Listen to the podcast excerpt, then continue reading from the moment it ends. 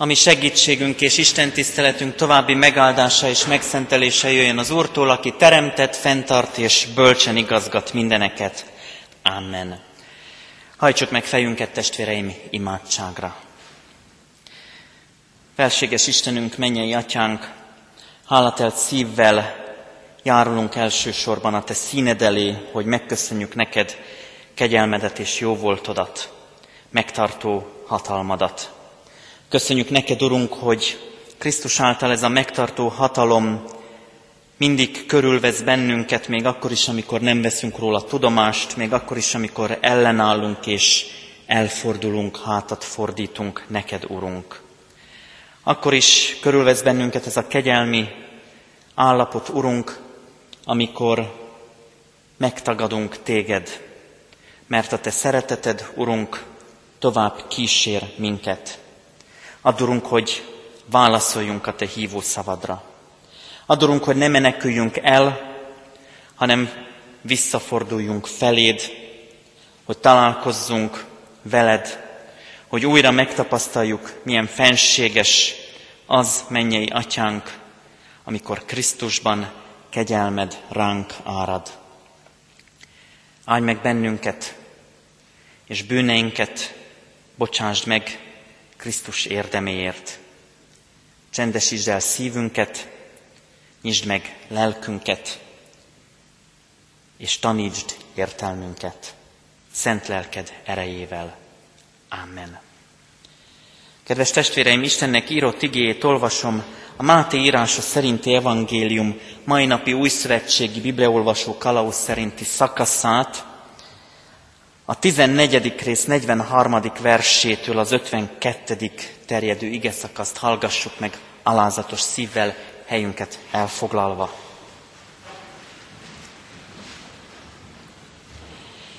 Még beszélt Jézus, amikor egyszer csak megjelent Júdás, egy a tizenkettő közül, és kardokkal, botokkal felszerelt sokasság jött vele a főpapoktól és írástudóktól és a vénektől. Az árulója ezt az ismertető jelet adta meg nekik. Akit megcsókolok, az lesz ő. Fogjátok el, és vigyétek be biztos kísérettel. Amikor odaért, azonnal hozzálépett, és így szólt, Mester, és megcsókolta. Azok pedig rátették kezüket, és elfogták. Egy valaki, aki ott, az, az ott állók közül kirántotta a kardját, lecsapott a főpap szolgájára, és levágta a fülét. Ekkor megszólalt Jézus, és ezt mondta nekik. Úgy vonultatok ki ellenem, mint valami rabló ellen, kardokkal és botokkal, hogy elfogjatok. Veletek voltam minden nap a templomban, amikor tanítottam, és nem fogtatok el. Az írásoknak azonban be kell teljesedniük. Ekkor minnyáján elhagyták őt, és elfutottak. De követte őt egy ifjú, aki csak egy inget viselt mesztelen testén, őt is elfogták, de ő az ingét otthagyva mesztelenül elmenekült. Amen. Egy verset szeretnék kiemelni, annak is egy részét, a 45. versnek három szavát. Mester, és megcsókolta. Zavarba ejtő történet ez, kedves testvéreim. Zavarba ejtő, és ezt a címet adtam az egész háromnapos sorozatunknak, ami vég, amivel készülünk az úrvacsoraosztásra az elkövetkező vasárnapon, zavarba ejt az Isten igéje bennünket. Sokszor vagyunk zavarban, bevallom, egy kicsit én is zavarban vagyok, először állok ezen a szószéken, elkezdődik egy szolgálati időszak az életemben, egy új szolgálati helyen, és vannak helyzetek, amik zavarba hozzák az embert, az ismeretlen lehet ilyen zavarba hozó szituáció. Milyen érdekes, hogy az is, amit az ismeretlenből ismerősnek találunk, zavarba ejt. És a csók a mai témánk. Nem a csóka, hanem a csók a mai témánk. A csók ami az ajkak érintését jelenti, valamivel való találkozását. Még tudomány is van, ami ezzel foglalkozik, filematológiának hívják. És vitatkoznak a tudósok, hogy ez tanult viselkedése, vagy pedig ösztönös cselekvése az embernek, vagy egy-egy állatfajnak, mert hogy vannak emlős állatok, akiknél szintén előfordul, amelyeknél előfordul hasonló csóknak nevezett viselkedés. Az embereknél mégsem minden kultúrában gyakorolják, az eszkimók és az új, új-zélandi maorik kultúrájában csak az orrak, orrak, orrok érintkeznek, és az jelenti ezt a fajta intimitást. Mert hogy azért a csókban benne van az intimitás. És lehet, hogy valakit meglep, hogy engem pont ez a része az, amit kiemelek, ami engem megfogott, de hozzá vagyok szokva, hogy fiatalok között szolgálok, intézményi lelkésze voltam a Pécsi Református Kollégium gimnáziumának, általános iskolájának, és ahhoz is hozzászoktam, hogy, hogy igyekszem provokatív ige hirdetésekkel megszólítani a fiatalokat. Tudom, hogy ez a téma őket kifejezetten érdekelné, mert a kamasz kifejezetten érdeklődik az iránt, hogy hogy is zajlik egy csók, egy lány és egy fiú között, hogy is zajlik a csók, és mit hordoz magában, mi mindent jelent. És talán megbotránkoztató is, amikor csókot látunk. Elgondolkodtató, hogy mi zajlik le bennünk, amikor az utcán csókolózó párokat látunk, mi zajlott le akkor, amikor az első csókról szóló filmet, amiben 47 másodpercig tartott a csók jelenet 1896-ban, akkor megbotránkozást okozott ez a film. De ez 47 másodpercig tartó csók volt, a leghosszabb csók, amit eddig mértek, az pedig 2001. december 5-én csattant New Yorkban 30 óra 59 perc 27 másodpercig tartott.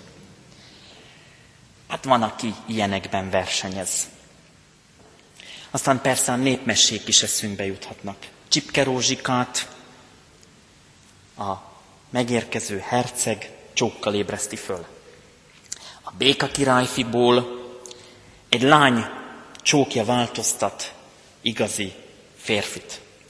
És még az újkori, talán a fiatalok érdeklődését is lekötő filmek közül a Matrixban is Trinity a nő csókolja Neót, és ettől éled újra. Csók, ami lehet hétköznapi, baráti találkozás, nálunk szintén szokás, szokás arcon puszilni az ismerőst, a kedves rokont, a kedves barátot.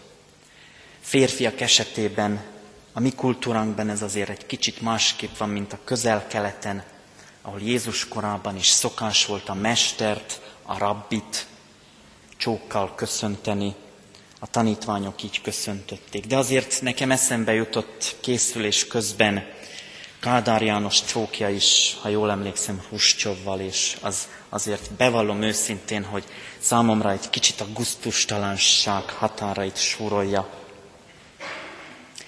Még azt is megállapították a kutatók, hogy a csóknál valahogy úgy működünk, hogy az emberek kétharmada, amikor puszítad, akkor először jobbra hajtja a fejét. Aszimetriát vélnek felfedezni ebben. De miért is érdekes ez a csók ebben a történetben?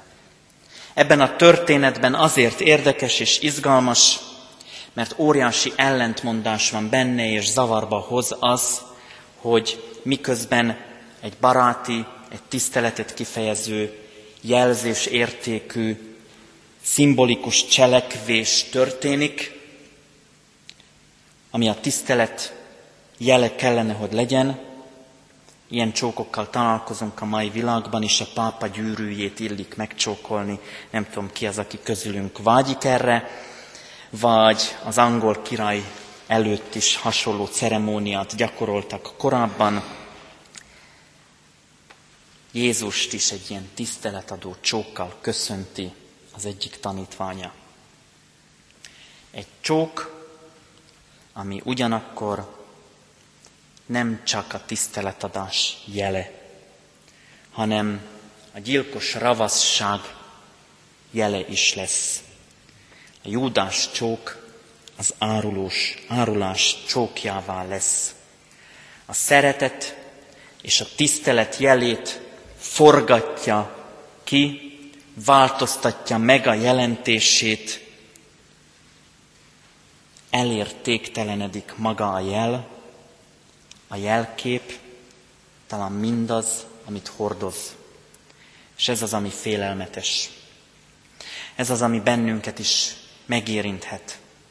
Azok az értékek, amik fontosak számunkra, amik szimbolikusan valami pozitívat, valami örömtelit, valami szeretetteljeset hordoznak, azok egyszer csak megváltoznak. Odalép valaki mellém, hozzám, megcsókol, és a csókjával lehet, hogy a tiszteletét is kifejezi, de ugyanakkor ennek a csóknak 30 ezüst az ára. Ez a csók pénzbe került. Ez a csók, ez mindent megtagad, amit addig hitt. Mindig mindent megtagad, amit eddig vallott, és mindennek az ellenkezője mellé áll, amit eddig hirdetett. A jel elveszíti az értékét. Vajon hány ilyen jel van a mi életünkben, ami hasonlóan elveszítette már az értékét? Vajon valóban csak a mi 21. századunk az, ami az értékvesztett világ, vagy íme itt a történet szembesülhetünk vele az emberi kapcsolatok egyik szimbolikus kifejezése szintén értékét vesztette ezelőtt két évezreddel.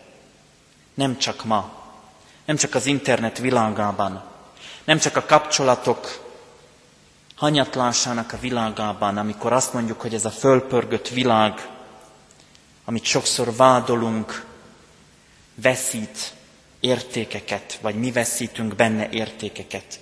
Lám, Jézus is ilyen értékvesztés jelét adja, vagy kapja, akkor, amikor Júdás beazonosítja őt.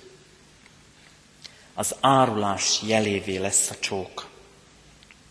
Az értékrend fölborul, az érték devalválódik, az eddigi elképzelések megváltoznak, az eddigi fontos dolgok háttérbe szorulnak.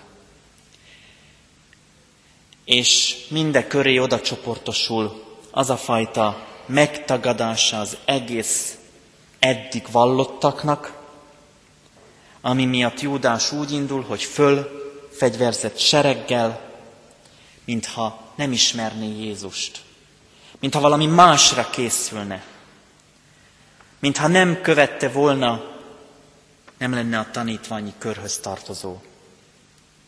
Mintha azt feltételezné, hogy majd Jézus ellenáll, vagy olyan nehéz lesz elfogni, mennyire félre ismeri, mennyire félre ismeri őt az áruló tanítvány, de lám mennyire, mennyire félreismerték őt a többiek is. Mert azért azzal is legyünk tisztában, hogy Júdás egy jellel árult el Jézust, de a többiek jeltelenül, jeltelenül tették ugyanezt.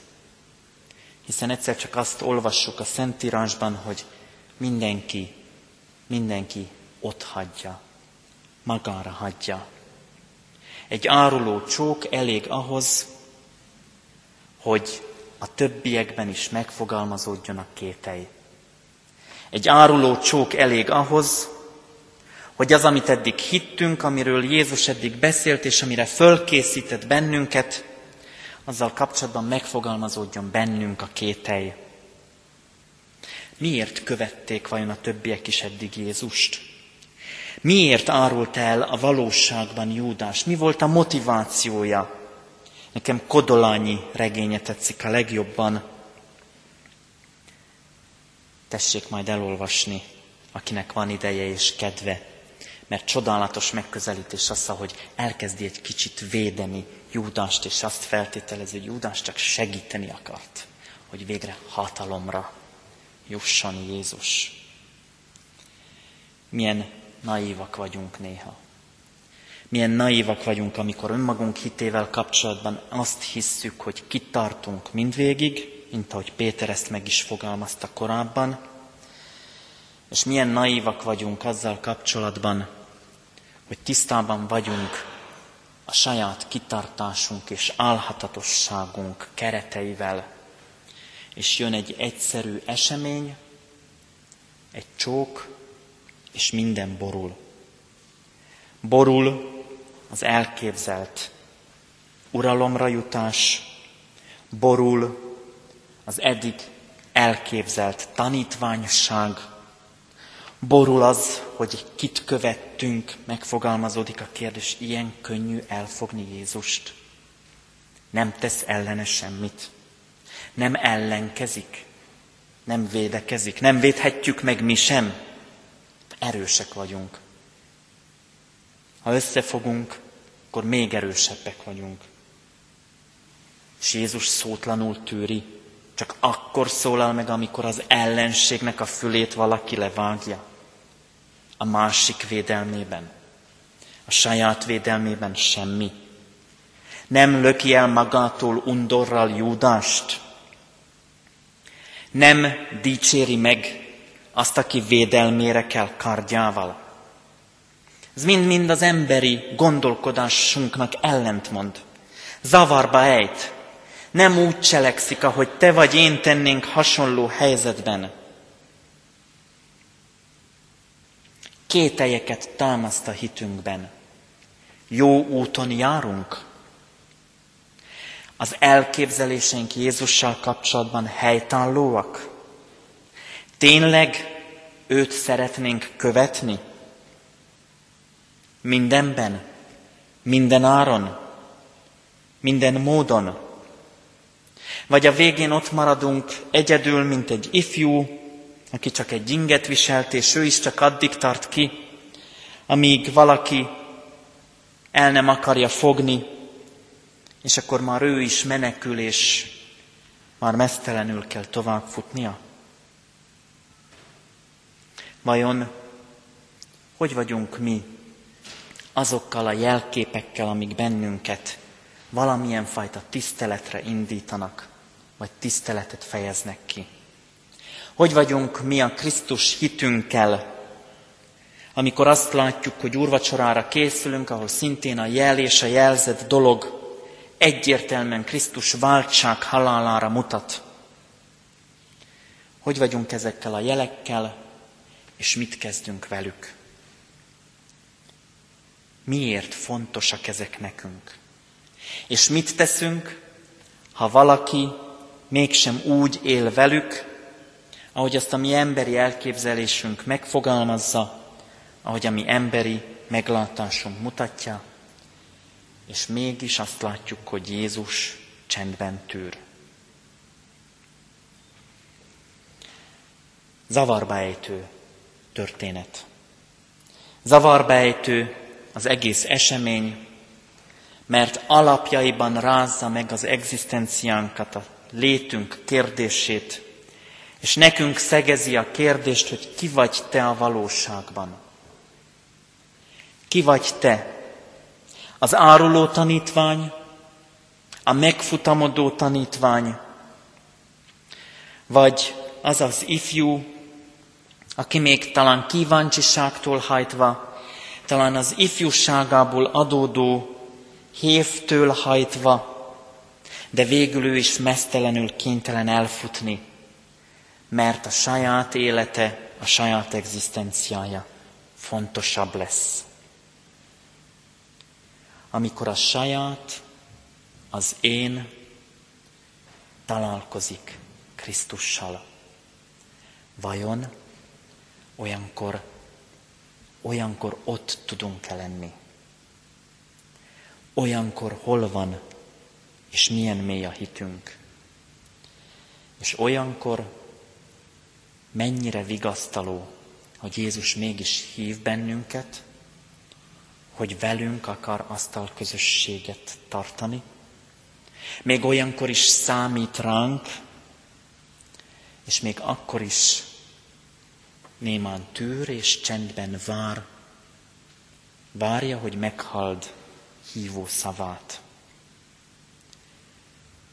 Készüljünk ma is, holnap is, holnap után is közösen tovább az ige útmutatásával Jézus hívására.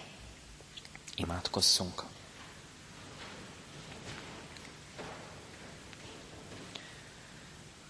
Menjei atyánk, kétségbejtő az, hogy olyan jelek, amik számunkra értékeket mutatnak, áruló jelekké is lehetnek. Kétségbejtő az, Urunk, hogy sokszor mi is így viszonyulunk ezekhez a jelekhez. Vagy az egyesek által kétségbe vont jelek értékei miatt mi magunk is elbizonytalanodunk. Megvalljuk neked, Urunk, hogy a hit harcát megvívni nélküled nem tudjuk. Megvalljuk neked, hogy a kételjeinket legyőzni nélküled nem tudjuk. És mégis hálásak vagyunk neked, Istenünk, hogy te kételjeinkkel félelmeinkkel együtt fogadsz el bennünket, és úgy szólítasz meg, Urunk, hogy a Te megszólításod néma csend és kivárása annak, hogy mi magunk akarjunk hozzád visszatérni. Nem szólsz ránk, nem kérsz számon, nem parancsolsz, hanem néma csendben várod, Urunk, hogy mi magunk jöjjünk rá annak értékére, amit te tettél helyettünk és értünk a kereszten. Hogy mi magunk értsük meg a jelentőségét annak, hogy te némassággal tűrted értünk a halált. Hogy aztán örömmel hirdethessük mi magunk is, és háládással mondjuk, hogy feltámadtál, és általad mi is reménykedhetünk, bízhatunk, újra és újra fölállhatunk, hogy téged kövessünk, hogy téged megkeressünk, hogy a te igéd megtaláljon minket. Kérünk Istenünk, használj bennünket a te dolgaidban, a te országod építésében. Építs bennünket, hitünkben erősíts, kétségeink között állj mellénk, vezess, hogy el ne tévedjünk, tarts meg, hogy el ne essünk. És kérünk, Urunk, őrizd meg életünket, családjainkat, szeretteinket, gyülekezetünket, népünket, egyházadat. Kegyelmedben, Krisztus érdeméért. Amen. Csendes percben vigyük Isten elé egyéni imádságainkat. Emeljük föl szívünket Istenünkhöz, kedves testvéreim, és Jézus Krisztus szavaival imádkozzuk fennhangon. Mi, Atyánk, aki a mennyekben vagy, szenteltessék meg a Te neved Jöjjön el a Te országod, legyen meg a Te akaratod, amint a mennyben, úgy a földön is. Minden napi kenyerünket add meg nékünk ma, és bocsáss meg védkeinket, miképpen mi is megbocsátunk az ellenünk védkezőknek. És ne vigy minket kísértésbe, de szabadíts meg a gonosztól, mert tiéd az ország, a hatalom és a dicsőség mind örökké. Amen. Istennek népe, áldjon meg és őrizzen meg téged az Úr. Világosítsa meg az Úr az ő orcáját, te rajtad, és könyörüljön te rajtad. Fordítsa az Úr az ő orcáját, tereád, és adjon békességet néked. Amen. A záró énekünk a 259. dicséretünknek az utolsó öt verse lesz a hatodiktól a tizedikig énekeljük. Szeretem végig énekeltetni az énekeket így alkalomattan. Ha az én nevemet látják, érdemes arra készülni, hogy lehet, hogy ezt a dicséretet végig énekeljük, amit kijelöltem csak hívságot követőknek rontója vagy, Úr Isten. Így kezdődik a hatodik versünk.